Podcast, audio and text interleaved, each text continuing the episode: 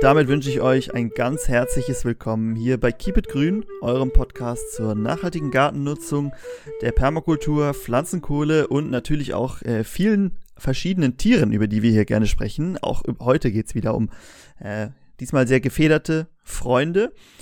Äh, ich bin der Franz und ich bin natürlich nicht alleine hier. Mein gefiederter Freund, der Nils, ist wie immer dabei und äh, hilft mir hier mit seiner äh, weisen Unterstützung. Hallo Nils. Gefederter Freund. ja, in unserer, in unserer, ich weiß nicht, ob wir es erzählt haben, in unserer Hühnerfolge, äh, dein Spitzname früher, den du dir selber gegeben hast, war doch äh, Hühnchen. Habe ich mir den selbst gegeben? Ich weiß nur, Ich weiß nicht, du hast ihn ja. zumindest in der Grundschule in dein Poesiealbum geschrieben. Ja, ich habe ihn sehr, sehr dankend angenommen, ja. Ah, okay. ja, okay. Ähm, haben wir das geklärt. Wir haben ja schon mal über Hühner gesprochen. Heute mhm. äh, haben wir ein paar andere Vögel im Angebot. Aber bevor wir mit dem Thema Vögel loslegen, Nils, hast du noch irgendwas zu erzählen? Wie lief es die letzte Woche? Ist irgendwas passiert? Irgendwas Spannendes? Hast du irgendwie irgendwas, was du uns mitteilen möchtest? Eigentlich nicht, aber ähm, ich hätte gleich noch eine Frage, die wollte ich eigentlich im letzten, in der letzten Folge schon stellen, beziehungsweise in der ja, vorletzten sogar. Und ähm, habe ich mir jetzt bis jetzt aufbewahrt. Und zwar, ähm, Moment, jetzt muss ich es suchen, da habe ich es vergessen. Warte denn. Okay, gib mir noch ein paar Sekunden. Aber ist denn bei dir was in der letzten Zeit passiert? Oh, nicht so viel. Also ich muss sagen, ich habe jetzt mir überlegt, dass ich jetzt, ich habe Jetzt ist ja Januar, da wollten wir eigentlich in der Winterfolge drüber sprechen, äh, dass ich langsam muss ich anfangen, mhm. hier meine ersten Pflanzen zu säen, äh, sonst wird es ein bisschen spät. Gerade ähm, die, die ein bisschen länger brauchen zu wachsen. Ähm, aber es sieht so aus, als hättest du deine Frage wieder gefunden. Äh, deshalb möchte ich dir hier deine Zeit nicht nehmen. Also ich fange jetzt an, äh, erste Sachen zu säen, äh, bevor mhm. ich dann meine Zeit im Krankenhaus verbringe und dann kann ich danach hoffentlich sehen, wie schön sie gewachsen sind. Was ist deine Frage? Ich bin mhm. sehr gespannt. Äh, ganz kurz noch dazu, hast du, was, willst du schon teilen, was du säen möchtest? Ja, also Chilis muss man auf, sollte man auf jeden Fall jetzt im Januar, Februar säen, hm, sonst dauert das ein bisschen zu lange. Auberginen auch, hatte ich letztes Jahr hatte ich so kleine Auberginen, ähm, die hätte ich auch ein bisschen früher säen sollen. Die sähe ich jetzt, ansonsten muss ich mal gucken, was ich dieses Jahr geplant habe und welche Fläche ich da nutzen kann und äh, dann wird alles vorgezogen, was geht.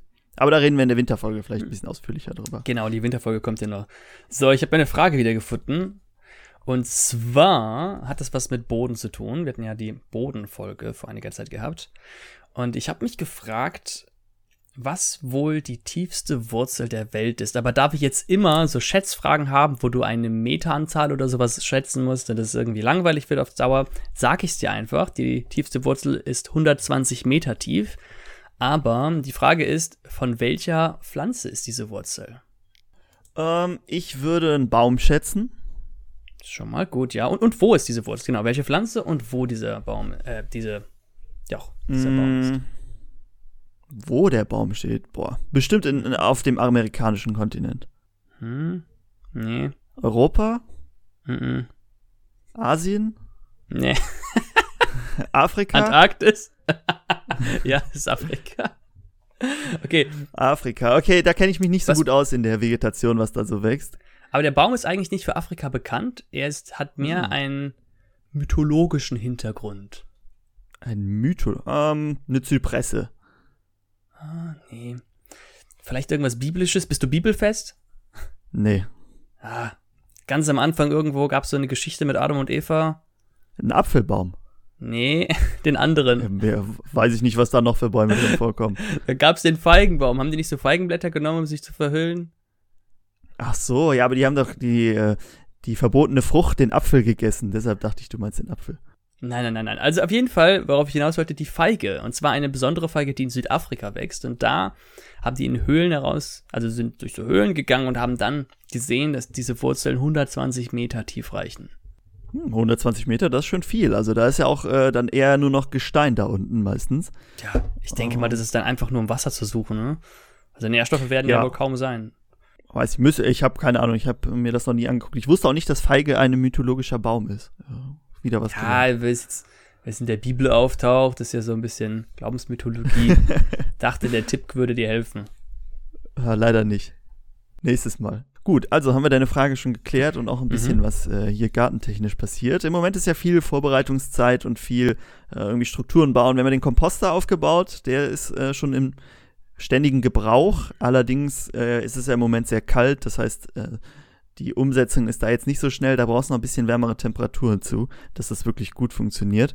Um, ähm, aber ansonsten äh, läuft es gerade alles an. Wenn jetzt noch gutes Wetter ist, dann geht's richtig los. Also ich sehe gerade blauen Himmel aus dem Fenster, das könnte doch hinhauen. ja, ich hoffe es, ich hoffe es. Äh, kommen wir aber mal zu unserem eigentlichen heutigen Thema. Wir wollten uns wieder mit äh, ein paar unserer gefiederten Freunde beschäftigen. Nämlich äh, haben wir uns drei rausgesucht, die vielleicht für eine Folge ein bisschen zu kurz wären, aber für ähm, im Konglomerat zu dritt äh, eine Folge hier locker ausfüllen können. Es geht nämlich, wir haben ja schon über Hühner gesprochen, neben Hühnern sind natürlich sehr bekannte Vögel, die man hält, äh, Gänse, Enten und auch Wachteln. Wachteln vielleicht ein bisschen exotischer, aber trotzdem etwas, was man ähm, sicherlich ab und zu mal im, äh, in manchen Gärten findet. Hast du Erfahrungen mit einem von den drei Vögeln gemacht? Ja, indirekt. Also als ich äh, in der Grundschulzeit, wo ich diesen Spitznamen Hühnchen hatte, da war ich öfters bei meinem Urgroßonkel, der hat so einen alten Bauernhof. Das hat zwei Straßen weiter im Dorf gewohnt oder wohnt er immer noch. Mhm. Und ähm, er hatte früher ganz viele Enten, Hühner und er hat auch immer noch Gänse. Und von ah, daher okay. zu Wachteln äh, habe ich keinen Kontakt gehabt, außer äh, bei euch früher, ne? Ihr hattet doch Kann ich nachher bestimmt noch ein bisschen was zu erzählen. Wie, wie, ja. wie war das so? Hühner, Enten, Gänse, was waren dir die liebsten von den drei? Hm, ich fand die Gänse richtig interessant, weil die so riesige Eier gelegt haben. Und zu Ostern gab es dann ein, ein gekochtes, gefärbtes Gänseei. Und da hat man dann viele Mahlzeiten dran gehabt. Hat er eine Woche dran gegessen, der kleine Nils. Ja, sind doch richtig fettig, die Eier. Ja. Also, und eine richtig dicke Schale. Also, alles mal in XL. Ja. Also ich würde sagen, wir knöpfen uns die, diese drei Vögel mal eine nach dem anderen vor und dann gehen wir so ein bisschen mhm. durch. Wie immer Bezug zur Permakultur vielleicht, wie könnte man die in so ein System einbetten, welche Erfahrungen haben wir damit gemacht und äh, vielleicht, wenn man jetzt anfangen möchte, die zu halten, äh, ganz abgesehen von Permakultur oder Garten oder so, was muss ich da beachten und wann empfiehlt sich was und wann sollte man es eher sein lassen. Mhm. Gut, fangen wir mal an. Ich würde sagen, wir gehen der Größe nach, von groß nach klein und fangen mit den von dir eben schon angesprochenen Gänsen an. Äh, du bist ja unser Fachmann für die Historie und die Geschichte. Und ich habe schon gehört, du hast dir ein bisschen was zur Geschichte der Gänse auch angeguckt. Kannst du da kurz was zu erzählen oder vielleicht auch lang? Ich weiß nicht, wie viel du gefunden hast, äh, wie es dazu kam, dass wir Menschen Gänse halten oder generell zur Geschichte der Gänse war gar nicht so einfach, das auseinanderzuhalten, weil manchmal findet man sich teils widersprechende Informationen online, aber alles deutet darauf hin, dass es wohl ähm, zwei verschiedene ähm, Domestizierungsprozesse gab. Und das war einmal von der, ähm, also in Ägypten vor ungefähr 5000 Jahren oder vor dreieinhalbtausend Jahren waren sie richtig domestiziert. Gab es mhm. schon Gänse, die dort gehalten wurden und als Delikatesse auch galten.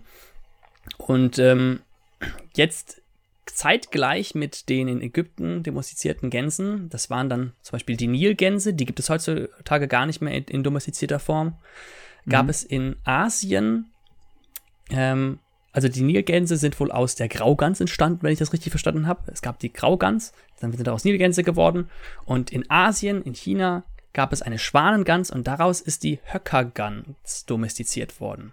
Ist auch schon ein paar tausend Jahre her. Und die Höckergans kennt man hier vielleicht auch. Mein, hast du schon mal gesehen, so eine?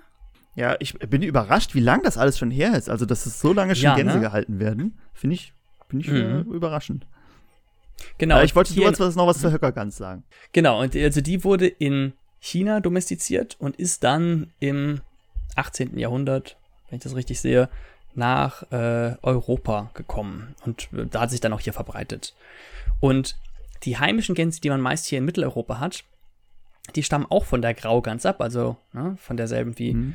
äh, die in Ägypten. Und die ist dann zu Römerzeiten in Pommern, also im heutigen Polen, domestiziert worden. Da gibt es aber nicht so richtig viele Überlieferungen. Das ist manchmal im Nebensatz erwähnt, dass es da wohl große Gänse gäbe.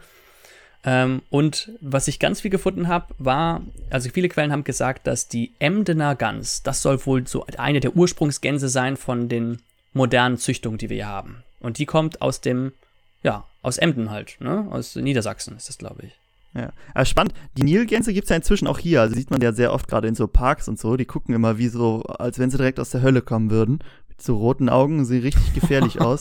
Äh, das ist ja so eine invasive Art hier, die unsere, also unsere Wasservögel hier so ein bisschen verdrängt, zumindest in den Bereichen, weil sie auch relativ aggressiv sind.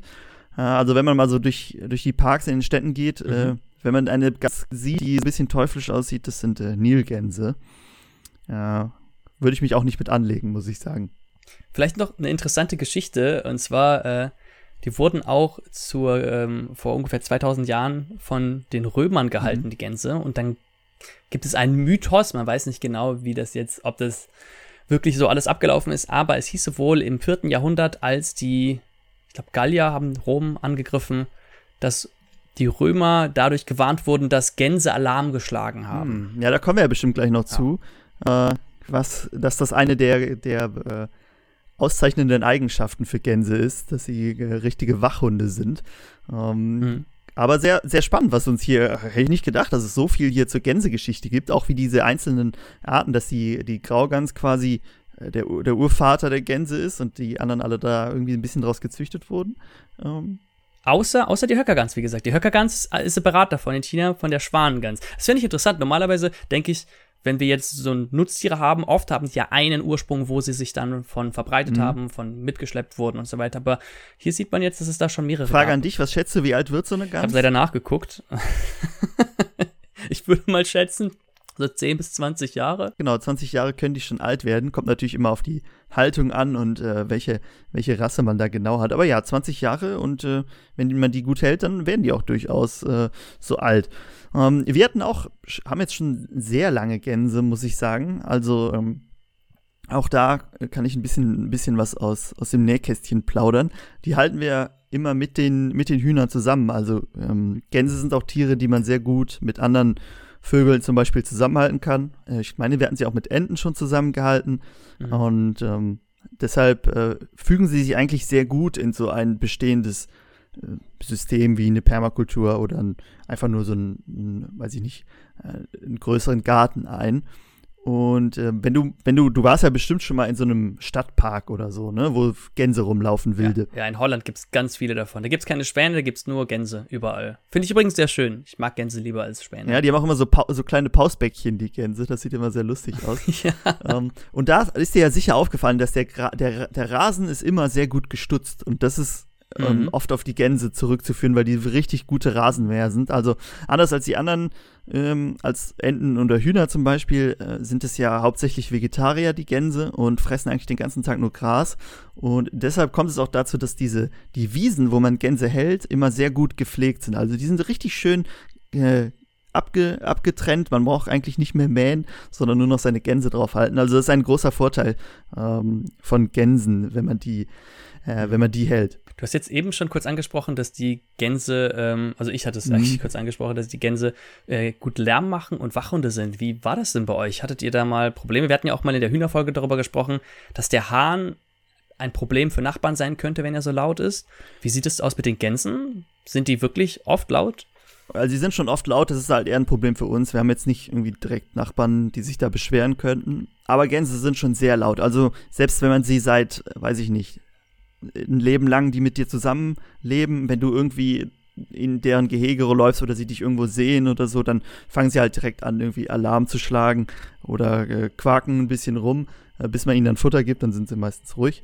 Ähm, und dieses äh, Gänse als, als Wachhunde, das ist schon, also das hat schon was, also das funktioniert schon sehr gut. Also die schlagen wirklich bei allem Alarm. Und Gänse werden auch in Gefängnissen zum Teil benutzt und Gefängnisse haben ja mhm. oft so mehrere Mauern, ne? Also erst eine große Mauer und dann mhm. ist lange nichts und dann kommt noch mal so ein wie so ein Zaun mit Stacheldraht oben drauf und dazwischen ist oft Wiese und darauf werden oft Gänse gehalten, dass wenn Ausbrecher raus wollen, dass die Gänse sofort Alarm schlagen. Und da sieht man schon, wenn man da Gänse benutzt, also das sind sehr gute Wachhunde. Ja, ich weiß nicht, ob das stimmt, aber ich hatte mal gehört, dass es, äh, dass sie besser sind als Wachhunde, weil man Wachhunde wohl ähm, mit Ködern zufriedenstellen kann, aber Gänse nicht. Ja, das kann sein, ja, auf jeden Fall. Das Problem ist natürlich, äh, ein Wachhund ist ja, klar, können wir vielleicht auch noch zu Gänse ja. sind auch, können auch gefährlich sein, aber ein Wachhund ist natürlich, äh, den kriegst also wenn er ein guter Wachhund ist, den kriegst du halt auch mit Ködern nicht ruhig und der, Ja, der ist ja. halt dann auch gefährlicher als so eine Gans. Hm. Und vielleicht auch einschüchternder. Das auf, das auf jeden Fall. Dazu vielleicht eine kurze Geschichte.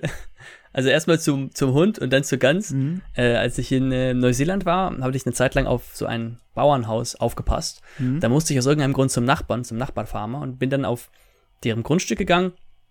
Die haben immer so lange Driveways, so lange Straßen. Also die, haben- das Haus steht im Grunde auf einer Weide und dann muss man ein, so 100, 200 Meter dorthin laufen. Ja. Und als ich so 100 Meter davon entfernt war, kam auf einmal so mit so einem richtig aggressiven Bellen so ein äh, bärengroßer Hund auf mich zu galoppiert.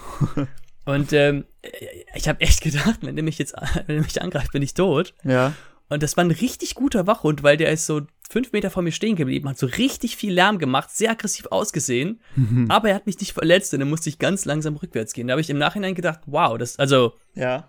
das war im Grunde genau das, was ein Wachhund machen soll, ne? Ja, ja. Ja, stark. Hat, hat, hat ja auch äh, offenbar funktioniert. Wie, was ist deine Gänse-Story? Da wolltest du auch noch was zu sagen? ja, das ist nicht meine eigene Geschichte, aber meine Stiefmutter hat mir das erzählt. Sie war wohl mal zu einem ähm, Bekannten gegangen und der hatte auch Gänse.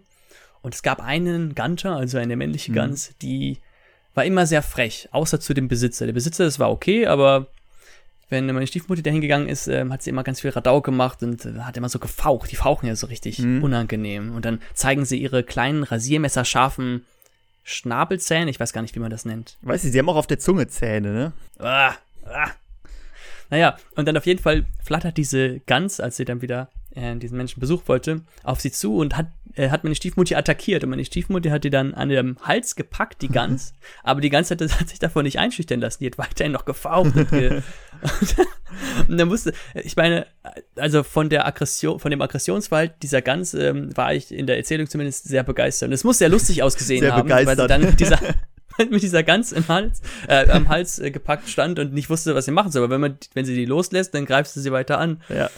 Nee, also gerade so, gerade so Ganter, die können richtig gefährlich sein. Also die können, verbeißen sich dann so und dann schlagen die mit ihren Flügeln auf dich ein. Und das kann richtig Mhm. wehtun. Aber es ist natürlich mit so einem Hund nicht vergleichbar, wenn der Ja. anfängt, dich zu beißen. Ähm, aber das ist schon, also gerade diese Ganter, ne, die können schon gefährlich sein. Mhm.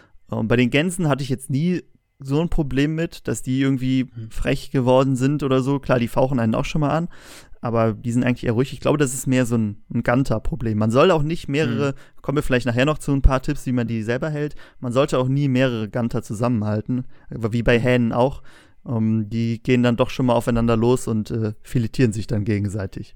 Wie ist es denn? Habt ihr von den Gänsen, ähm, bestimmt habt ihr die Eier gegessen, oder? Mhm. Ja, also wir haben Was- jetzt, äh, ich muss sagen, es gibt natürlich, äh, je nach Rasse legen die unterschiedlich viele Eier. Bei unseren waren das nie viele. Das waren vielleicht äh, 15, 20 Eier im Jahr, wenn es hochkam. Und da bleibt natürlich nicht so viel übrig, aber ja, die haben wir dann auch, äh, auch gegessen. Also es gibt natürlich auch, wenn die vielleicht darauf ausgelegt sind, dass sie viel legen, ich glaube nicht, dass es Gänse gibt, die auf wirklich auf äh, hohe Legeleistung gezüchtet sind. Die legen halt auch schon mal 50 Eier im Jahr, aber ich glaube, das ist schon so das Maximum. Viel mehr geht, glaube ich, Mhm. nicht. Haben- Ich du hast, Entschuldigung, Mhm. du hast ja auch gesagt, dass du schon Gänseeier gegessen hast. Wie haben sie dir geschmeckt? Also hast du gro- äh, Hühnereier kennt ja wahrscheinlich fast jeder, wie sie schmecken. Wie war das bei dir bei Gänseeiern? Ja, wie gesagt, also sie waren deutlich fettiger. Mhm. Äh, aber ich, ich mochte sie eigentlich. Ähm, aber danach fühlt man sich halt wirklich, wirklich voll, wenn Ja. man da so ein Ei verspeist hat. Und auch, ich habe einmal ein, ähm, ein Rührei oder ein Spiegelei daraus gemacht. Das ist halt richtig, die ganze Pfanne ist voll damit. Ne? Ja. ja, das haben wir auch immer. Rührei haben wir, glaube ich, auch oft auch schon mal gemischt dann mit irgendwie Hühnereiern oder so. Mhm. Ah, aber das ist halt, da ist halt echt schon, schon viel dran an diesen Gänseeiern. Das Mhm. stimmt. Aber Ja, ich muss sagen, also es schmeckt jetzt, ich, klar, man schmeckt einen Unterschied, aber es ist jetzt nicht so, dass es irgendwie ein ganz anderer Geschmack ist als Hühnereier. Wie ist es? Habt ihr die Gänse auch geschlachtet? Nee, das haben wir nicht. Also wir haben immer ähm, Gänse geholt. Anfangs war, glaube ich, die Idee, dass sie, weil wir schon mal Probleme mit Habicht und Fuchs haben, dass sie den so ein bisschen abhalten. Aber irgendwann wurde auch eine Gans vom Fuchs, glaube ich, geholt. Scheint ja dann, also das äh, Fuchs war eher, es war eher gegen den Habicht, hat aber auch nicht so viel geholfen. Und deshalb haben wir jetzt immer, also wir haben die Gänse und die behalten wir so lange, bis sie sterben, was sehr lange dauert zum Teil. Und dann holt man immer eine neue. Die sollte man ja auch nicht alleine halten. Äh, deshalb wird dann immer eine dazugeholt und dann hat man immer so ein, also die eine Gans ist dann irgendwie fünf oder so und die andere wird neu geholt und dann stirbt die andere und dann die a- und die die andere ist dann irgendwie noch fünf Jahre alt und dann muss man wieder eine dazu holen und das ist so ein endloser ja. Kreis dann. Ähm, hm. Deshalb, aber geschlachtet haben wir die nie. Nee. Äh, ganz kurz für Struktur, wie wolltest du es machen? Wollen wir jetzt alle Tiere durchgehen und gleich auf die Haltung kommen oder sollen wir jetzt direkt die Haltung von der Gans? Nö, besprechen? ich würde direkt über die Haltung. Also, ne, dass wir jetzt ja, jedes ja. Tier komplett, dass wir dann mit der Gans fertig sind. Genau. Ich habe nämlich äh, nachgeschaut, bei der Gans bin ich darüber gestolpert. Mhm. Du hast ja schon gesagt, die fressen Gras, mhm. also die fressen nur Pflanzen und halten das Gras sehr kurz. Die brauchen auch einen relativ großen Auslauf. Ich habe was mhm. von 90 Quadratmetern mindestens pro Gans gehört. Ja, also ist es, glaube ich, sogar eher mehr. Also ich, mhm. ich habe das jetzt, also ich habe es ich habe es irgendwann mal nachgeguckt, aber ich habe jetzt nicht nochmal, ob es da genaue Zahlen gibt. Aber es ist, ich weiß, dass bei uns sind es, glaube ich, so 300, 400 Quadratmeter für zwei Gänse. Und das ist schon so, die Wiese ist eigentlich immer ku kurz, also. Aber ihr habt ja auch Hühner mit dabei noch. Ne? Genau, die laufen halt überall rum, die Gänse bleiben, also die Gänse fliegen halt nicht einfach mal über den Zaun drüber, die kriegt man relativ gut mhm. gehalten. Äh, Hühner, wer Hühner hat, der weiß das, kennst du ja sicher auch, wenn man da nicht oben ein Netz drüber hat, die kommen überall raus. Ähm, bei Gänsen ist das nicht so, deshalb sind die immer in diesem inneren Stall und die Hühner laufen eigentlich überall rum. Und das ist so, ich würde sagen, also weniger wäre schon, würde wahrscheinlich immer noch gehen, aber ähm, ich denke, wenn man wirklich denen was Gutes tun will, so 300 Quadratmeter für zwei, sollte man schon einplanen. Mhm. Weil die fressen wirklich viel Gras. Also meint man nicht, aber die mhm. fressen sehr viel. Ja, ne? Mhm. Sind ja auch große Tiere. Ja, eben, ne? Also das unterschätzt man. Auch wenn man die so trägt oder so, das ist nicht wahr, wie so ein Huhn mal da eben auf den Arm nehmen. Die sind schon echt, echt schwer und die sind auch unförmig. Also die kriegt man nicht so gut gehalten, weil die so einen langen Hals haben und dann so einen großen Rumpf und so äh, Beine, mit denen sie dann strampeln. Das ist gar nicht so einfach, so eine ganz hochzuheben. Hast du schon mal eine getragen? Ja, schon öfter. Also die muss Boah. man ja immer mal, ich weiß, kann es sein, wenn wir mal irgendwie beim Tierarzt mit einer waren oder wenn man die irgendwie von einer Stelle zur anderen bringen muss, dann äh, muss man die doch schon mal. Ich weiß, dass wir, als wir kleine Gänse haben, haben wir die immer eingepackt und sind irgendwo hingelaufen mit denen, wo mehr mehr Gras war und haben die dann rausgelassen. Da waren die noch ganz nett und lieb, als sie klein waren. Wir haben immer so einen, also wir haben so einen kleinen Zaun mitgenommen, so einen Weidezaun, äh, der nicht so hoch war und haben die dann quasi so einen kleinen Stall unterwegs gebaut, so mhm. eine Weide eingezäunt. Äh, das war dann nicht viel, waren dann zwei, drei Quadratmeter und dann haben wir mit denen gesessen, wie so ein kleiner Ausflug und sind wieder zurückgelaufen dann irgendwann.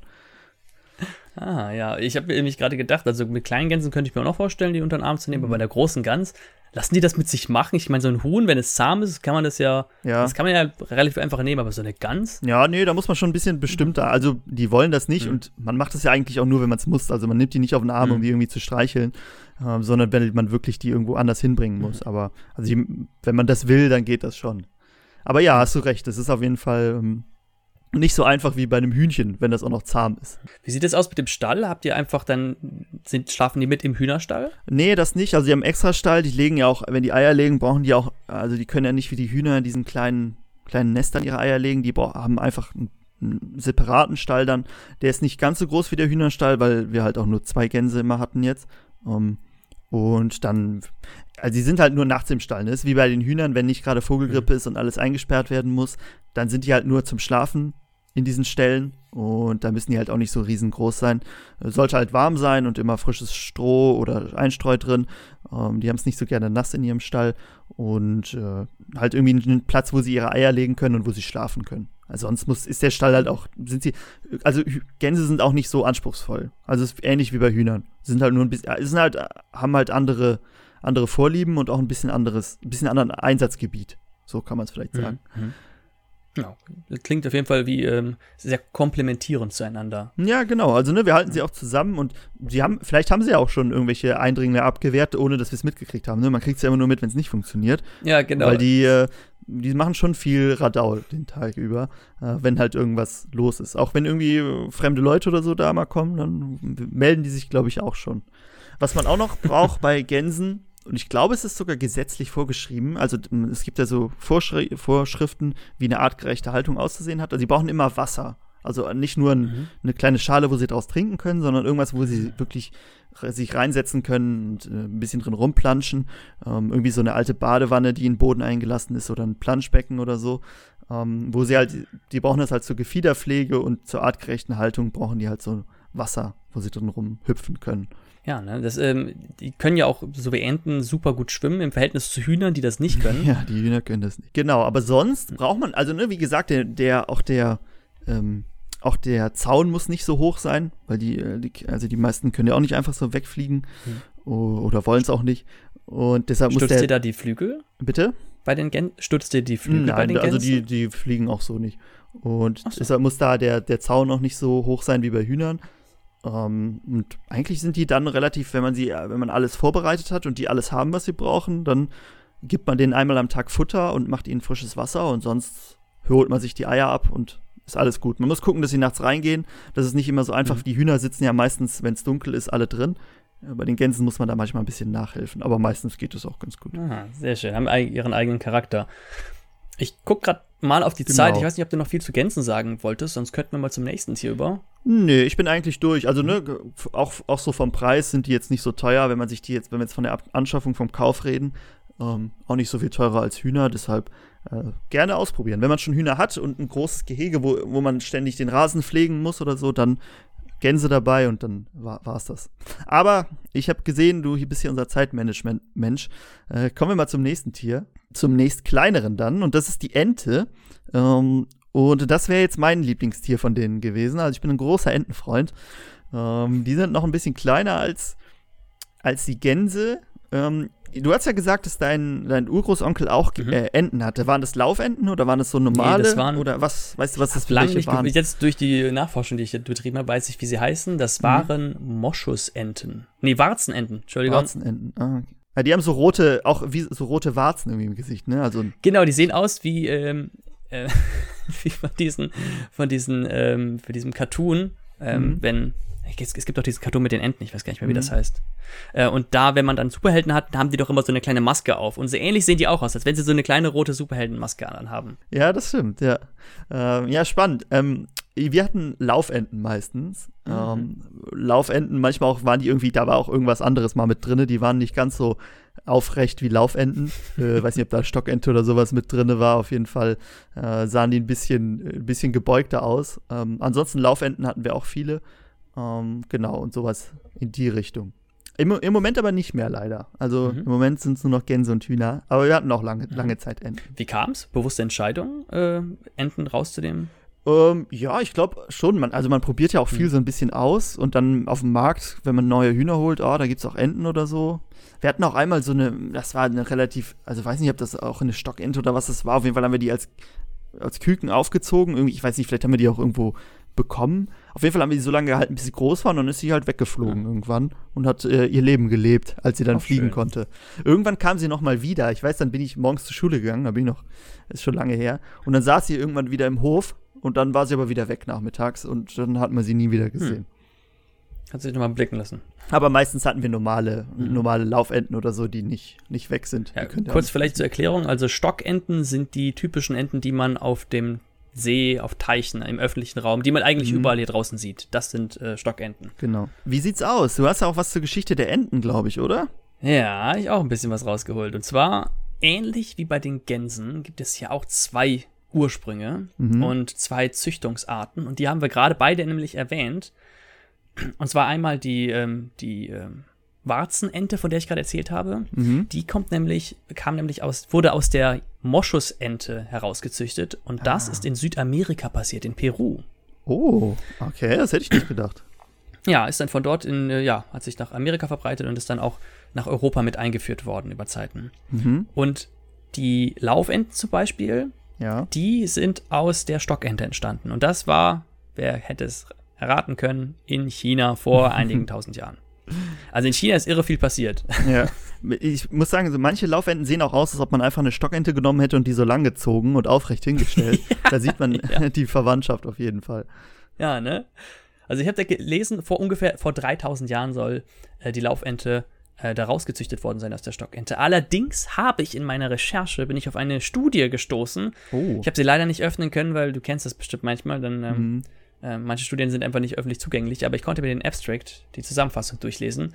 Und dort, das war eine Studie, ähm, augenscheinlich von ähm, irgendwelchen ähm. Biologen. Ach so. Und die haben gesagt, dass die Ursprünge der domestizierten Ente vor 38.000 Jahren Boah. zu finden seien. Also ich habe diese Zahl aber sonst nirgends gefunden und ich habe sie in ganz, ganz, ganz großen Anführungszeichen aufgeführt. okay, das wäre dann nochmal deutlich älter als die Gänse auch. Deutlicher. Ja, also hab, wir haben jetzt schon öfters bei den Hühnern und so weiter ähm, und auch bei den Pflanzen, bei den Nutzpflanzen mhm. haben wir schon öfters nach, habe ich ja schon öfters die Geschichte nachgeschaut und eigentlich selten irgendetwas über 10.000 Jahre gefunden, weil ja. vor 10.000 Jahren, das war, war das Jungsteinzeit? Boah, das da, bin ich ganz schlecht fingen, drin, ja. Ich, wenn, boah Gott, ist jetzt gar nicht meine Domäne, aber wenn ich mich nicht irre, wäre das die Zeit, in der Menschen ähm, sesshaft waren und mhm. angefangen haben, ähm, vermehrt Ackerbau zu betreiben und ja. Tiere zu halten. Und wenn wir jetzt noch viel weiter zurückgehen, ähm, also wäre jetzt wäre sehr neu für mich, ähm, dass die, dass es doch so weit zurück ähm, geht. Vielleicht meinten die aber auch irgendwas anderes. Vielleicht meinten die auch, dass es irgendwelche Vorfahren schon vor 38.000 Jahren gäbe. Wer weiß. Aber ist interessant zu hören. Hast du noch was zur Entengeschichte?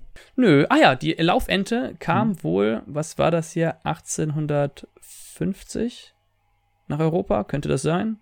Ich kann meine Notizen nicht ganz entziffern. Ich glaube, es war 1850. Spannend. Ja, äh, also die Laufenten, die haben ja den Vorteil, dass sie zum einen laufen und nicht fliegen. Mhm. Und äh, deshalb ja ein bisschen einfacher zu halten sind. Das ist ja, glaube ich, das, was man inzwischen, ich weiß, also das ist jetzt einfach so aus eigener Erfahrung, das, was man inzwischen ähm, so mit am häufigsten sieht, oder? So Laufenten mhm. und halt so äh, diese Warzenenten und so, diese weiß, weiß sind die ja, ne? Ja, meistens, genau. Ähm, das ist ja je nachdem, für was sie gehalten werden sollen. Die Laufenten, mein, also zum einen als Insektenvertilger mhm. ähm, und zum Legen sind die wohl besser und die Warzenenten sind Fleischenten, die werden ah. richtig dick. Okay, ja gut, mit Fleischenten kenne ich mich nicht aus. Ähm, mhm. Das habe ich, äh, das äh, haben wir auch nie, also Enten haben wir auch nie geschlachtet. Äh, die waren War wohl früher auch so, dass die, ähm, also diese Warzenenten, dass sie in großen Zuchten heran ähm, ja, gezüchtet wurden, um verwertet zu werden und dass es heutzutage weniger und weniger der Fall ist und dass nur noch einzelne ähm, Hobbygärtner und Hobbyhalter ähm, solche Enten halten. Es ist generell ein Problem. Also was ich jetzt hier gelesen habe, es gab, gibt ganz viele verschiedene Arten von oder einige Arten von Enten und von Gänsen und wahrscheinlich auch von anderen Tieren und dass ähm, einige davon äh, kaum noch vorkommen, weil niemand mehr sie hält.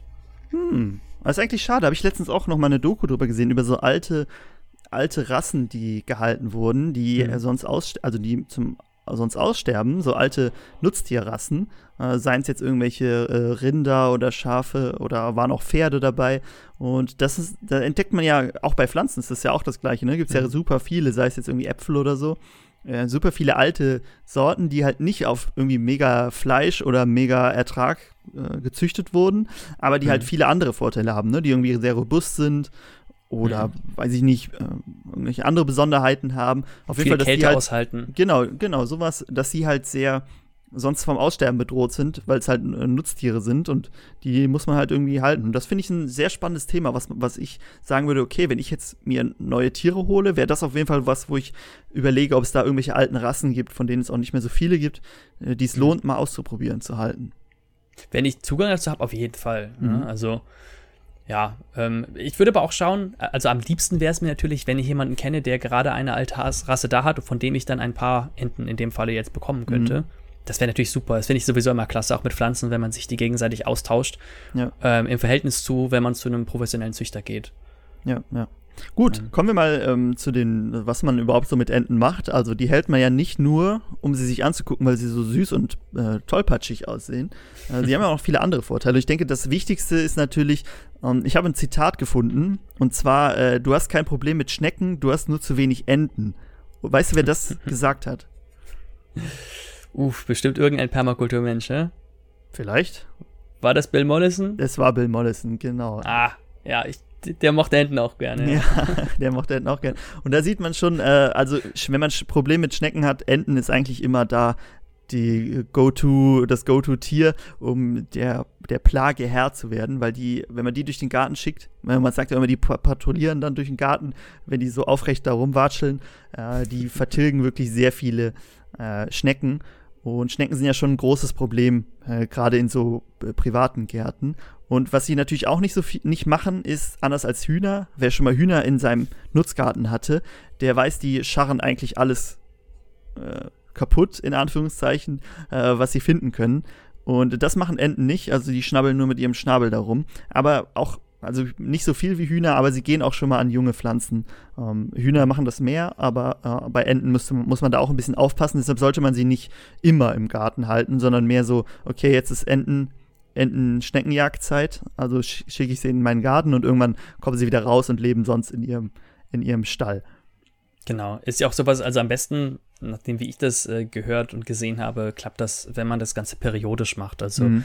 wenn äh, die Tiere für eine gewisse Zeit auf gewisse Gartenflächen fokussiert werden. Ich habe auch mal eine Zeit auf einem, in einem Permakulturprojekt in Schottland gearbeitet und da gab es auch Enten auf dem Gelände, aber es gab auch ganz viele Schnecken, weil das Gelände riesig war und die mhm. Enten waren einfach irgendwo. Halt also, nicht da, wo die Schnecken waren. Die hatten kein Problem mit Schnecken, die haben nur zu wenig Enten gehabt. Wahrscheinlich hätten sie einfach mehr Enten haben müssen. Ja, genau. ja, aber, aber spannend. Ja, und Enten legen natürlich auch Eier. Ich weiß nicht, ob du schon mal Enteneier probiert hast. Doch, habe ich schon, ja. Ähm, wie war das? Ja, ähm, ich muss aber sagen, meistens haben wir die Enteneier nicht selbst gegessen, sondern zum Backen benutzt. Ah, okay. Mein Vater Warum? hat gesagt, dass die wohl, die sollen sich wohl besser zum Backen eignen aus Gründen. Hm, spannend. Ja, also ich habe sie auch schon so gegessen. Ist wieder wie bei den äh, Gänseeiern. Man schmeckt irgendwie, dass sie ein bisschen anders schmecken, aber ich finde jetzt nicht, dass sie so irgendwie einen ganz krass anderen Geschmack haben als. Äh, Schmecken sie ähnlich wie Gänseeier vielleicht? Ja, irgendwie so ein Ding, Mittelding ne, aus Hühner und also nochmal ein bisschen anders, finde ich. Also, weiß ich nicht. Ich habe sie aber auch nicht, also das war jetzt nicht irgendwie was, was ich oft gegessen habe. Aber die können ja auch, also es gibt ja auch durchaus Enten, die irgendwie 100 Eier im Jahr legen. Also da kann man, das kann man schon irgendwie als Quelle, als Eierquelle dann benutzen, wenn man die richtige hm. Rasse hat. Ja. Also ich habe online gelesen, äh, sogar bis zu 200 Eiern. Ja, ja, genau. Kommt halt immer sehr auf die Rasse an, ne? Also das ist, gibt genau. natürlich auch welche, die irgendwie gar sehr wenig nur legen äh, und manche legen, legen äh, dafür umso mehr Eier. Was man natürlich sagen muss, ähm, die, die äh, Enten hinterlassen auch deutlich mehr Mist als die Hühner. Also wenn man Enten hat, dann ist oft alles sehr verdreckt von deren Entenmist. Ähm, kann man aber natürlich auch für sich nutzen, weil äh, der, der äh, Kot von den Enten ist sehr stickstoff- und ähm, phosphorhaltig. Und das sind natürlich Nährstoffe, die unsere Pflanzen sehr gut brauchen. Und da habe ich auch so ein System mhm. mal gesehen in der Permakultur. Da wurde, war quasi ein Beet, was so ein bisschen an einem Hang lag, also ein Garten. Und am oberen Teil war das Enten, der Entenstall. Und wenn es dann mhm. geregnet hat, ist der äh, Entendreck quasi auf das Beet gelaufen. Äh, die ja. die äh, Nährstoffe sind, wurden dann weggespült und, in das, und sind dann im, im Beet quasi versickert. Und so hat man dann dafür gesorgt, dass äh, die, die Nährstoffe in das Beet kommen, ohne dass man groß was machen muss. Klasse, ne? Haben die Enten praktisch bis nach oben getragen, bevor sie sich da erleichtert haben. Genau, Stall. genau, richtig. Und was, was ich dann auch gehört habe, was man machen sollte, sind immer die, also so Pflanzen, die halt sehr viele Nährstoffe brauchen, äh, pflanzt man dann direkt an den Zaun ähm, mhm. von den Enten, weil da halt sehr das am ehesten ankommt und die anderen halt ein bisschen weiter unten. Man kann mhm. natürlich auch in dem Gehege dann äh, Stroh zum Beispiel ausstreuen und den mischt man dann mit, den, mit dem Entendreck und dann hat man äh, auch einen sehr guten Dünger zum Mulchen zum Beispiel. Ich kann mich noch daran erinnern, dass, ähm, äh, dass der Entenmist aber auch etwas, ähm, also ich fand ihn unangenehmer, um damit umzugehen, weil er so flüssig ist. Also wenn er direkt aus den Händen rauskommt, äh, ja. ist das wie so, ein, wie so eine zerlaufende Suppe ja. oft. Und bei Hühnern ist es ja schon etwas fester. Ja. Dann hat man ähm, kann man damit besser umgehen. Und ähm, irgendwie fand ich das als Kind auch sehr unangenehm, wenn ich mit dem Gummistiefel dann auf so einem Entenhinterlassenschaften ausgerutscht bin. ähm, das ist dazu auch, sehr was, schmierfähig. Dazu habe ich auch eine Lösung gesehen. Du warst ja bei Jeff Lawton auf der Farm, oder? Ja. Und da habe ich gesehen, dass er da eine Möglichkeit hat, nämlich den Enten-Jacuzzi. Ich weiß nicht, ob du davon gehört hast. Oh, erzähl mal davon. Das ist wahr, also es ist wohl er hatte, ich weiß nicht mehr, was er benutzt, habe ich meine so eine alte Kinderbadewanne, also so ein, äh, so ein Planschbecken. Und die Enten haben wir ja eben bei den Gänsen gesagt, die brauchen Wasser. Enten brauchen genauso Wasser und kennt man ja sicher auch von äh, der freien Wildbahn. Die Enten, die sitzen auch die meiste Zeit irgendwie auf dem Wasser. Und äh, wenn sie im Wasser sind, dann ähm, dann sorgen sie, also dann geben sie auch auf ihren Kot ab und deshalb der Entenjacuzzi. Da sammelt man quasi dieses, er hat es Entenwasser genannt, äh, also Wasser mit Entendreck. Und das ist dann ein Dünger, den man im einfachsten Fall einfach in Gießkannen füllt und dann damit seine Pflanzen gießt und damit äh, direkt die Nährstoffe dranbringt. Und unten ist dann so ein Schlamm drinne, den man dann äh, mit Wasser mischen muss und dann auch nochmal zum Düngen benutzen kann. Der Entenjacuzzi. Ich, mir hat der Name besonders gut gefallen. Ich hatte jetzt gedacht, da wären so kleine Luftdüsen drin. Vielleicht hat er das auch gemacht. Ich habe leider nichts von ihm dazu gesehen. Ich war mehr so aus zweiter Hand. Ähm, aber es scheint ganz gut zu funktionieren. Ja. Und wie gesagt, ne, Hühner brauchen, äh, Hühner, äh, Enten brauchen eh Wasser und dann kann man das direkt äh, zum Düngen benutzen. Ja, wunderbar. Da hat man direkt Nährstoffe im Wasser mit drin. Besonders wenn man normalerweise ja Regenwasser nimmt. Ja. Ähm, ist das, hat das ja nicht so viele Mineralien. Ähm, mir fällt da auch noch gerade was ein. Ich bin mir aber nicht ganz sicher, ob es wirklich stimmt. Ich hatte mal gehört, dass wenn äh, man sich einen Teich baut oder einen Damm baut, Ja. um das Ganze abzudichten, dass es auch gut ist, wenn Enten darauf sind, weil die Entenhinterlassenschaften so fein sind, dass sie den, ähm, den Teich oder den Damm abdichten können. Ah, das habe ich auch noch nie gehört. Ich weiß nur, dass sie dir, dass sie dir das Ufer sehr zerlegen können. Äh, also wenn man so einen schönen, oder dir die Pflanzen wegfressen, wenn man so einen schönen Teich hat, muss man ein bisschen vorsichtig sein. Aber das wäre ja spannend, also wenn das funktioniert. Habe ich noch nicht gehört. Ja, würde ich, würde ich nochmal nachgucken wollen. Das ist eine Hausaufgabe, guck mal. Schau ich, schau Ah, ich mir lange mal nicht auf. mehr gehabt, ja. Nee. Mhm, Aber ja, spannend. Ähm, ansonsten, ich weiß nicht, hast du noch was, irgendwelche Erfahrungen mit Enten, die du uns näher bringen möchtest? Ich glaube, das war eigentlich alles so gut. Vielleicht. Nö, eigentlich haben wir alles erwähnt. Äh, vielleicht können wir noch ein bisschen was über die Enten, ähm, was die Haltung betrifft, erwähnen. Genau, da Also- wäre ich sonst jetzt auch hingegangen, in die Richtung. Ja. Ähm, was schätzt du, wie alt können Enten werden? Hast du es auch nachgeguckt? Ah, ich wollte dich gerade fragen. Ich hast nicht auch nachgeguckt. Ich schätze mal so fünf bis zehn Jahre. Ja, so wie Hühner ungefähr. Das war bei uns, bei uns auch immer so. Ähm, also ja, da kam, die sind ja auch ähnlich groß, ne? Wenn Tiere ähnlich groß sind, ist es ja oft so, dass sie auch, wenn sie äh, ähnlich alt werden. Äh, Mhm. Genau, die brauchen nicht ganz so viel Platz wie Gänse, weil sie halt nicht so viel Gras fressen. Also da kommt man mit 100 Quadratmetern hin für so ein Entenpärchen. Äh, bei der Gans hatten wir ja schon noch ein bisschen mehr gesagt. Ähm, und sie brauchen natürlich Wasser, ne? Hatten wir gesagt. Das ist Mhm. was, wenn man sich, da muss man sich halt die Enten mal in der freien Wildbahn angucken. Da haben sie auch immer sehr viel Wasser um sich rum. Äh, deshalb Enten brauchen auch immer Wasser. Sei es jetzt zum Schwimmen oder sei es zum äh, drin rumgründeln. Äh, also Enten brauchen, brauchen auch Wasser. Hab auch, auch, auch oft gesehen, dass man zum Beispiel so alte äh, Badewannen oder halt irgendwelche großen Schalen, die man halt sonst äh, nicht mehr braucht, einfach mit Wasser Mhm. füllen und dann, die sind dann nicht so anspruchsvoll, halt Hauptsache eine große Wasserfläche. Ja, auch, die gehen auch gerne in das, wenn man in so eine Trinkschale hinstellt, wo Mhm. sie was raus trinken können, dann gehen sie auch sehr gerne rein und verdrecken das ganze Wasser. Genau, da sieht man halt, ne, sie brauchen halt mehr, also sie brauchen halt große Wasser, größere Wasserflächen und nicht nur so kleine, wo sie drin trinken, weil sie halt auch drinnen baden wollen oder ihr Gefieder Mhm. putzen und so. Deshalb, ich meine, es ist bei Enten und bei Gänsen vorgeschrieben, dass sie äh, Wasserfläche brauchen, wenn man sie Mhm. selber hält. Und das hatte ich ja eben schon gesagt, man kann Enten auch mit anderen Tieren gut zusammenhalten, ne? Also sei es jetzt irgendwie Gänse oder Hühner oder weiß ich nicht, was man sonst noch so hat. Äh, das funktioniert auch ganz gut. Wäre Also das was, was du dir anschaffen würdest, Enten? Ja, doch, wär, also ist jetzt nicht, äh, wenn ich jetzt, es würde ja mit anderen Tieren konkurrieren, äh, wenn ich mir jetzt ein Tier aussuchen würde. Und ich Mhm. wir hatten ja letztes Mal schon drüber gesprochen, wahrscheinlich wären die Hühner so das erste. Aber als Komplementärtier äh, zu den Hühnern passen Enten ja wunderbar dazu. Und die brauchen nicht, also man braucht nicht so viel große Fläche wie jetzt bei Gänsen, wenn man sich Gänse mit einplant.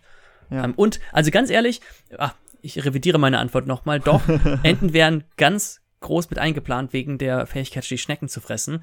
Mhm. Früher hatten wir, äh, unsere Hühner haben auch gerne Schnecken gefressen, aber sie waren nicht so penibel dabei. Ja? Ja. Und man musste den Schnecken den eher hinwerfen, damit sie gefressen Ja. wurden. Und was du sagtest, also wenn man sie auf den Garten losließ, haben die das alles umgelegt. Und Mhm. da wären, glaube ich, äh, wären ein paar Laufenten doch schon sehr angenehm. Ja, also wenn man einen Gemüsegarten hat, dann sind Enten, glaube ich, eine, eine nette Ergänzung dazu. Mhm. Ja, und nochmal ein bisschen besser als, als Hühner. Äh, aber kann ich verstehen, dass Hühner bringen, bringen halt mehr so diesen äh, großen Eier, große Eiermenge, sind vielleicht auch noch ein bisschen einfacher zu halten als Gänse. Äh, deshalb, ich würde auch, also beides ist, Hm. kann man ja auch durchaus zusammenhalten. Ne? Ein paar weniger Hühner und dafür ein paar Gänse mit rein. Und du brauchst halt eine Wasserfläche. Das ist auch Ja. entweder du hast eine vorhanden, die schon dort ist, als kleiner Teich, oder du musst extra eine anlegen und das ist natürlich auch wieder ein großer Aufwand. Äh, wusste ich Mhm. zum Beispiel nicht, dass das auch gesetzlich vorgesehen ist, dass bei Enten und Gänse, dass man dort eine Wasserfläche braucht. Wäre jetzt auch was, ähm, worauf ich ähm, achten würde. Ja. Ähm, ob dich das halt gegeben kann oder nicht. Und wenn nicht, dann ähm, sind die Enten vorher erstmal erstmal raus. Sie freuen sich auf jeden Fall über Wasser. Ja, das auf jeden Okay. Fall. Freue ich mich auch drüber. das glaube ich dir. Kommen wir, wir haben ja noch ein Tier auf unserer Mhm. Liste. Äh, ich denke, das wird ein bisschen schneller gehen als Enten und Gänse. Nämlich, mal. äh, nämlich Wachteln. Ist jetzt nicht so das, äh, das primäre äh, Vogeltier, was man sich so hält. Aber, also wir hatten schon Wachteln, schon öfter. Und äh, du hast es auch vorgeschlagen, als, als Thema mit reinzunehmen. Hast du Mhm. was zur Geschichte der Wachteln gefunden? Ja, die Geschichte der Wachteln. Ähm, kannst du mal raten, welches Ursprungsland es gibt? Auch irgendwo im Süden wahrscheinlich. Oder Peru? Nee, nee, nee. Sehr, sehr, sehr einfach. Deutschland? Nein, nein, China. Ah, okay, ja. China, es ist so gut wie, so gut wie immer ist China irgendwo mit dabei. Also, es gäbe eine chinesische Zwergwachtel und das soll wohl so die Ursprungsform der Wachtel sein. Diesmal gibt es keine verschiedenen Ursprünge, sondern wirklich einen Ursprung. Mhm. Ähm, und das soll vor auch wieder einigen tausend Jahren, ja, unterschiedliche Berichte. Manche sagen immer 3000, manche sagen 4000, manche sagen 5000 Jahre. Das ist bei allen Tieren immer so gewesen. Ich habe jetzt 4000 Jahre aufgeschrieben. Aber die Wachtel, wie wir sie kennen, also die gezüchtete Wachtel, wie wir sie kennen, das ist normalerweise oder meistens ist es die japanische Wachtel. Es mhm. gibt auch noch eine andere, also die japanische, die jetzt so ähm, braun, beige gecheckt, gescheckt. Ja. Und dann gibt es noch eine andere, ich habe leider den Namen gerade vergessen. King Quails? Das weiß ich nicht. Das, das sind die. Ja, es gibt auf jeden Fall noch eine andere, die sieht ein bisschen anders aus. Aber meistens in unseren Graten haben wir die japanische Wachtel und die wurde vor ungefähr 700 Jahren ähm, gezüchtet in mhm. Japan und kam daraufhin dann nach Europa. Die gibt es ja auch, äh, gibt es doch auch wild wahrscheinlich bei uns, oder? Genau, also die gibt es auch wild. Es ist ja. übrigens, es ist der, ähm, das einzige äh, oder die einzige, ich weiß gar nicht, das, ist das eine Art, die einzige Art der Hühnervögel, das einzige Tier unter den Hühnervögeln, mhm. was ein Zugvogel ist. Ah. Also die fliegen, die verlassen unsere Breiten und fliegen dann irgendwo nach Nordafrika und kommen dann erst, wenn das Wetter wieder schöner ist, zurück. Sind ähm, aber meist sehr versteckt, deswegen sieht man sie selten. Du wärst auch ein Zugvogel, oder? Würdest du ja. auch, wenn es dunkel und kalt wird, würdest du auch ah, im Süden fliegen. Ja, ja, die Dunkelheit ist das Schlimmste. Ah. Genau, also ja, wir, vielleicht kurz was zu den Wachteln. Ähm, die sehen aus wie so kleine Rebhühner, nur ein bisschen anders gefärbt, wer sie noch nicht gesehen hat. Ähm, sehr unscheinbar, also die können sich sehr gut verstecken. Und man hält sie nicht unbedingt wegen der Eier. Also sie legen halt diese sehr kleinen Eier, die man so als Delikatesse schon mal in so ähm, Feinkostläden oder im Restaurant schon mal kriegt. Aber das ist halt, wenn man sie wirklich äh, die, die Eier essen will, da ist halt nichts dran. Das ist viel Schale, viel Arbeit. Das lohnt sich jetzt nicht so, die deswegen zu halten. Ich, die wird ja auch viel gegessen, glaube ich. Habe ich jetzt auch noch nie, mhm. aber es ist ja, also so Wachteln ist ja auch so eine Delikatesse, jetzt den ganzen Vogel zu essen. Mhm. Dafür wird sie bestimmt auch viel gehalten. Ähm, aber ansonsten ist sie halt also ich würde sie mir nicht holen, weil sie halt, also nicht als Tier halten, äh, weil sie jetzt für mich nicht so viele Vorteile bietet, als dass ich sage, okay, das ist ein Tier, was ich unbedingt brauche. Wie, wieso habt ihr sie äh, gehalten dann? Äh, wolltet ihr die Delikatesse mal probieren? Ja, also die Eier, das ist halt schon, ist halt schon lustig, ne? So kleine Eierchen zu haben und die, die sind halt auch nicht so, man braucht nicht so viel Platz für die Wachteln und die sind halt auch ganz lustig so als Haustiere. Also nicht im Haus, aber draußen in so einer Voliere. Hm. Und ähm, ich glaube, es war einfach deshalb mal interessant, sowas zu halten. Und dann hatten wir immer mal wieder welche und haben sie dann hauptsächlich, also die Eier gegessen und sie gehalten, um sie zu haben, so ungefähr. Mhm. Ja, ich kann mich daran erinnern, dass ich äh, in unserer Schulzeit bin ich ähm, ja auch öfters bei dir gewesen oder bei euch gewesen. Mhm. Und da war ich riesiger Fan von den Wachteln geworden. Ich fand die ganz toll. Er hatte nämlich genau so eine kleine, so eine kleine ähm, äh, umzäuntes äh, Gehege für die mit Überdachung und so weiter, praktisch im Stall. Und ähm, das Gras dort war ungefähr auf 10 Zentimetern, glaube ich. Und die Wachteln sind mhm. ja auch nicht viel größer. Und die sind da die ganze Zeit da durchgewuselt. Und das sah von oben sehr lustig aus. Und es muss sich für, für die Wachteln angefühlt haben, als würden sie durch einen dichten Dschungel sich bewegen. ja, ja, genau. Hast, hast du dann deinen Spitznamen in der weiterführenden Schule geändert von Hühnchen und Wachteln? ja, ich habe äh, hab meine Mutter äh, versucht zu überzeugen, dann, nachdem ich sie schon überzeugt hatte, dass wir uns Hühner holen, jetzt auch noch Wachteln zu holen. Hat aber dann doch nicht geklappt. Ah, schade. Ja, ich weiß, dass wir auch als ich in der Grundschule war, schon, oder vielleicht war es auch irgendwie der fünften Klasse oder so, auf jeden Fall so um den Dreh, hatten wir auch, auch schon Wachteln und dann war mal ein, einer von unseren Klassenkameraden bei uns und dann Wachteln sind halt sehr schreckhaft und äh, die muss man auch immer komplett einzäunen. Also da kann man nicht wie bei Gänsen oder Hühnern einfach nach oben offen lassen, äh, weil die halt sonst wegfliegen. Die sind auch nicht standorttreu, deshalb sollte man die auch nicht so rumlaufen lassen. Und halt war halt so ein äh, Klassenkamerad von uns da und dann, die kann man ja halt schon in die Hand nehmen, gut, weil sie so klein sind. Und der hat die halt einfach, er hat sie halt nicht festgehalten, sondern so auf der Hand gehalten. Und ist die Wachtel halt einfach weggeflogen und dann war die Wachtel weg. Und das ist halt auch mhm. so ein bisschen ähm, finde ich ein Problem, dass man immer halt sehr, du musst halt immer den Stall zuhalten und ganz gut aufpassen, dass sie nicht wegfliegen. Und das wäre halt was, was mich nicht so ansprechen würde bei den Wachteln. Ja, ne? Es, äh, du kannst sie halt nicht frei halten. Du musst, äh, ja. das Gehege muss alles abgedeckt sein. Hm, das klingt ein bisschen wie ein Gefängniswächter. Und ja, jetzt, wo du mir das so erzählt hast, ähm, hat sich mein, äh, im Vorgespräch hat sich mein Interesse an Wachteln auch etwas gedämpft. Aber sie sind schon spannend und ich glaube, gerade mhm. wenn man irgendwie daran interessiert ist, irgendwie Wachteln an sich zu essen, dann ist es vielleicht was. Oder wenn man diese Delikatesse, diese kleinen Eier, ist halt schon cool, mhm. wenn du Leuten so ein kleines Ei anbieten kannst. Ja, das hat was. Ich glaube, zu, zu, zum Geschenk oder sowas kann man das auch super gut dabei legen. Hat halt was, ne? Die genau. legen wohl auch ganz viel. Also ich habe online gelesen, 160 bis 300 Eier im Jahr. Es kommt ja schon der Legeleistung vom Huhn ran. Fast. Ja. ja, es kann sein. Ich weiß, also wir hatten auch immer relativ viele davon, aber es ist halt auch sehr umständlich, ne? wenn du die kochst und du hast halt dann irgendwie zehn Eier da und die musst du halt dann alle pellen und hast du jedes Mal nur so einen kleinen Haps. Deshalb äh, weiß ich, dass es die Eier jetzt bei uns nicht irgendwie hm. zu jedem Frühstück dazu gehörten. Hm.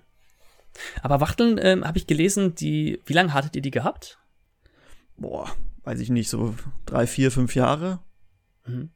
Weil ich habe nämlich gelesen, dass die gar nicht so alt werden. Also ich habe da sowas mhm. von zwei bis drei Jahren gelesen. Also das heißt, genau, also das so war jetzt nicht, dass es eine, Entschuldigung, dass es eine Charge war, sondern kann mhm. sein, dass da immer mal wieder neue dazu kamen und ja, ja. alte halt gestorben sind oder freigelassen wurden von unfähigen Mitschülern. ähm, Genau, das kann schon sein. Also die werden auf jeden Fall nicht so alt. Da muss man nicht wie bei einer Gans irgendwie davon ausgehen, dass sie zehn Jahre plus wird. Ja. Uh, die sind, das könnte so vielleicht noch so der Vorteil sein für Menschen, die damit, äh, die anfangen wollen, sich äh, Geflügeltiere zu halten, äh, weil es nicht so ein langes Commitment ist. Genau, genau, und sie brauchen halt auch nicht so viel Platz. Ne? Also da kommt mhm. man schon mit äh, wenigen Quadratmetern hin, die halt gut ausgebaut sein müssen. Also sie brauchen viele Versteckmöglichkeiten. Mhm ich finde, sie sind komplizierter zu halten als Hühner, Gänse und so, ne, weil man halt nicht einfach, okay, ich mache sie morgens auf. Mhm. Gut, man muss sie gar, äh, meistens gar nicht aufmachen, weil sie halt alles eingezäunt ist, aber man muss halt immer vorsichtig sein. Man muss sich gut überlegen, wie man das äh, Gehege baut. Und deshalb finde ich sie halt komplizierter als äh, Hühner und Gänse. Ja. Äh, und arbeitsintensiver vielleicht auch. Mhm. Aber sonst, also steht dem nichts im Wege. Die sind ja auch, die sehen ja auch lustig aus, ne? So kleine, mhm. kleine Vögelchen. Also kann ich mich schon verstehen, dass man sich dafür begeistert. Aber es wäre, für mich wäre es halt jetzt auch nichts, weil sie halt auch sonst jetzt nicht so den Vorteil haben. Ne? Also es sind jetzt nicht so, dass sie dir jetzt irgendwie den Rasen kurz halten oder mhm. deine Schnecken fressen oder so. Klar, du kannst ihnen auch irgendwie so Vogelmiere reinwerfen oder äh, Gras pinken sie halt auch schon mal, aber ist halt nicht so, mhm. dass sie da so einen großen Nutzen bringen, mhm. was abseits der Eier oder des Fleischs noch ist. Wie viele habt ihr gehabt zusammen? Also wie viel sollte ich mir, wenn ich Wachtel holen möchte, ja. Also das, ich kann jetzt nur sagen, wie viel wir haben. Ich weiß nicht, wie viel, so mindestens, wir hatten, glaube ich, immer so fünf oder so zusammen. Mhm. Ähm, ich glaube, wir hatten auch mal kleine. Das war lustig, in, aus diesen kleinen Eiern so kleine Wachteln. Ich weiß aber nicht, ob wir die als Küken gekauft haben oder ob wir die selber gezogen haben. Vielleicht habe ich es auch mal geträumt, ich weiß es nicht mehr, ist schon wirklich lange her. äh, auf jeden Fall, ähm, wenn man einen Hahn dabei hat, äh, dann kann man natürlich auch äh, Küken draus ziehen. Und ich, wie gesagt, ich meine, wir hatten so fünf Stück. Aber die sind halt auch sehr kleine, da kann man ruhig ein paar zusammenhalten. Auch kleine gesellige Tiere. Genau, sehr putzig. Ähm, ja, zum Halten, genau, wie schon gesagt ne, am besten baut man sich so eine Voliere, die außen halt komplett von allen Seiten zu ist, ähm, wo dann, wo sie draußen halt irgendwie im Gras sind und auch eine Versteckmöglichkeit haben und innen im, im Stallteil quasi hat man dann so kleine, ähm, äh, wie so kleine Ställe nochmal, wo sie rein können oder irgendwelche Unterschlüpfe oder so um, und halt Stroh und ja, aber ist jetzt auch nicht so, muss jetzt auch nicht so ein fancy Stall dann sein wahrscheinlich. Gut, irgendwo ähnelt sich das dann natürlich, ne? Die ganzen Geflügelarten ähm, in den Ansprüchen. Äh, genau, vom, ja. Vom Schlafplatz zum Beispiel. Ich hatte mir jetzt noch, äh, mir ist noch gerade ein, ein, paar Sachen zur Gans und so weiter aufgefallen. Hm. Ähm, ja, okay, also ich würde sagen, wir sind, hm? Entschuldigung, wir sind mit der Wachtel durch, dann hau jetzt noch alles genau. raus, was dir fehlt. Genau, und zwar ähm, bei der Gans äh, hatten wir noch ein, gibt es noch einen weiteren Nutzen, den wir von der Gans ziehen können, abgesehen mhm. als Rasenmäher und die Eier und das Fleisch ah, und ja. als Wachhund. Und zwar die Federn. Die wurden nämlich früher zum Schreiben benutzt. Das waren Gänsefedern. Und wofür sie auch genutzt wurden, ähm, das hatten wir, glaube ich, auch mal ich weiß aber, das war eher so ein Relikt von irgendeinem Vorgänger. Und zwar wurden dann Teile von dem, ich glaube, es war dann bei den geschlachteten Gänsen, also man kann wahrscheinlich auch nur eine Feder nehmen, ein Teil von diesem Flügel mit den Federn dran, wurde zum oder nee, oder wurden Feder zusammengebunden, ich weiß es nicht mehr genau. Auf jeden Fall war es mehr als eine, wurden für die äh, Imkerei genommen, um die Bienen von der Wabe zu wischen. Also da nimmt man jetzt so, so Besen für um, und mhm. da kann man, hat man früher so äh, Gänsefedern genommen oder Gänseflügel. Mhm. Ja, interessant, richtig wandlungsfähig. Also ich habe schon rausgehört, genau. dein Tier, was du von der Liste nehmen würdest, wäre die Ente. Ja, also wenn wir die Hühner jetzt rausnehmen, dann ja. auf jeden Fall Enten von denen. Gerade weil ich mhm. sage, okay, wenn, dann habe ich auch einen, also dann hätte ich halt auch einen Garten dabei, wo die durchwatscheln können. Mhm. Deshalb, und weil ich Enten sehr mag, wäre bei mir Enten. Wie sieht es bei dir aus? Äh, ich glaube, ich wäre bei der Gans. Allein okay. die Rasenmäherfähigkeit ähm, mhm. Ist schon ein sehr großer Benefit. Ja, ich auf jeden Fall. Dich als äh, studierten Agrarwissenschaftler, du hast mir auch mal gesagt, dass, das, äh, dass die Namen, die wir diese ähm, immer als lateinische Namen bezeichnen, gar nicht die lateinischen, sondern die wissenschaftlichen Namen sind. Jetzt ist mir aber aufgefallen, die Wachtel heißt Coturnix Coturnix, hört sich an wie aus dem Asterix-Comic. Mhm. Und die Gans heißt Amsa Amsa. Warum sagt man das immer zweimal? Also es, es ist natürlich so, das ist äh, ganz kurz noch zu dem ersten mhm. Punkt. Es ist oft Latein, aber es ist halt nicht immer Latein. Ne? Also mhm. man kann sich halt auch Namen ausdenken oder Altgriechisch oder so. Und ich weiß, dass ich das am Anfang einmal gelernt habe. Das eine ist dann der Stamm und dann kommt, also das geht halt immer so weiter runter. Ähm, ich kenne es bei Pflanzen besser. Ist jetzt nur mehr so aus der Erfahrung. Aber gut. Ähm, ich sehe gerade, wir, wir kommen der Stunde wieder sehr nahe. Deshalb äh, würde ich sagen, ähm, wenn du sonst nichts mehr dazu hast, wären wir durch für heute, oder? Ich bin durch. Alles klar. Dann, äh, unsere nächste Folge ist dann, glaube ich, die Winterfolge. Wahrscheinlich, mhm. oder? Bin ich richtig informiert? Ja. Dann können wir ja nochmal, noch mal unseren Aufruf wiederholen. Also, wir wollten ja eine Folge zum Gärtnern im Winter machen. Und äh, was wir so machen, habe ich ja schon angeteasert. Aber uns interessiert natürlich viel mehr, was ihr im Winter macht. Deshalb schreibt uns gerne, was bei euch gartentechnisch im Winter ansteht. Entweder an podcast at keep-it-grün.de. Die E-Mail-Adresse findet ihr in den Show Notes. Oder bei Instagram per Direktnachricht einfach an uns schreiben. Oder schreibt einen YouTube-Kommentar, wie ihr das möchtet. Was macht ihr im Winter im Garten? So, dann sind wir durch für heute zum Thema Gänse, Enten, Wachteln. Was wäre das nächste Tier, was dich interessieren würde, über das wir sprechen? Ein Nutztier? Hm. Äh, Habe ich gar nicht drüber nachgedacht. Schon. Ziegen vielleicht. Ziegen, ja, in der Permakultur gerade sehr spannend. Ne? Also ist auch, mhm. denkt man auch immer, wäre ähnlich zu Schafen, wie man vielleicht denkt, Gänse und Hühner wären ähnlich, aber auch andere, andere Eigenschaften. Deshalb äh, gucken wir mal, vielleicht machen wir die Ziegen als nächstes. Hatten wir auch schon mal. Sehr schön. Also hatten wir schon mal, wir hatten schon mal Ziegen, äh, wir haben noch nie drüber gesprochen hier im Podcast. So, jetzt sind wir durch für heute. Ich wünsche euch eine schöne Woche. Äh, wurschtelt ein bisschen im Garten rum und schreibt uns, was ihr da macht. Dann würde ich sagen, bis zum nächsten Mal. Ciao. Tschüss.